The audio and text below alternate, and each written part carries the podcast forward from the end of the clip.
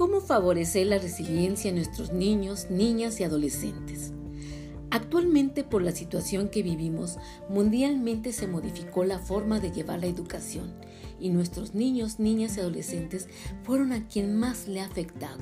Sin embargo, la familia y los docentes son agentes educativos que pueden ayudar a desarrollar en ellos la capacidad de enfrentar esta situación a través de la resiliencia. Y para empezar, ¿qué es la resiliencia? De acuerdo a Boris Cyrulnik, es iniciar un nuevo desarrollo después de un trauma.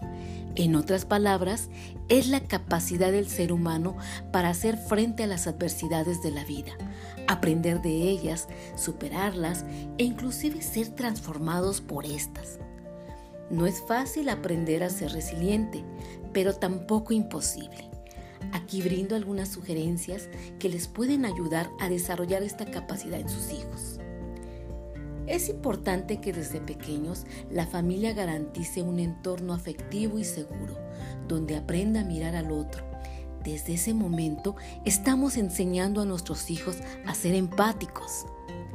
A través del afecto y cuidados, establecer un vínculo sano y fuerte. Así ellos se sentirán seguros en el lugar y cuando ellos vivan estrés, miedo o ansiedad, la familia puede brindar amortiguación para que el niño maneje esas emociones.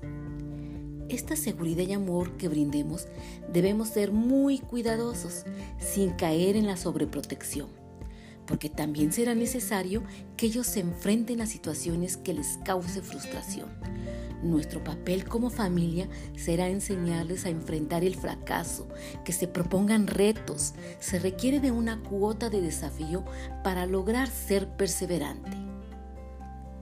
Cultivar la persistencia en los niños, dejándolos intentar hacer cosas, permitirles aprender de sus propios errores, no tratando de corregir rápidamente todo lo que hacen.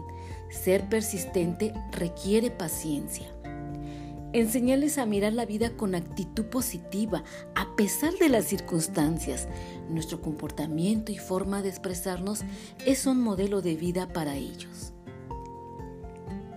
Si les enseñamos a enfrentar y manejar los momentos de pérdida y de dolor, es lo que más les ayuda a crecer. Fomentar el altruismo, ayudar a otros, sentido del humor, la risa, tener amigos, ser sociales, aprender a formar redes, cultivar el amor al arte, la música, el juego, el teatro. Estas actividades conectan con nuestras emociones. Sin embargo, considero importante mencionar que lo que no ayuda es la violencia en el hogar y la precariedad. Padres que no están disponibles para sus hijos no les aportarán seguridad. Al contrario, los vuelven vulnerables. Como ven, son muchos factores que influyen para que una persona desarrolle la capacidad de resiliencia. Estas fueron ideas recuperadas de diferentes especialistas en el tema.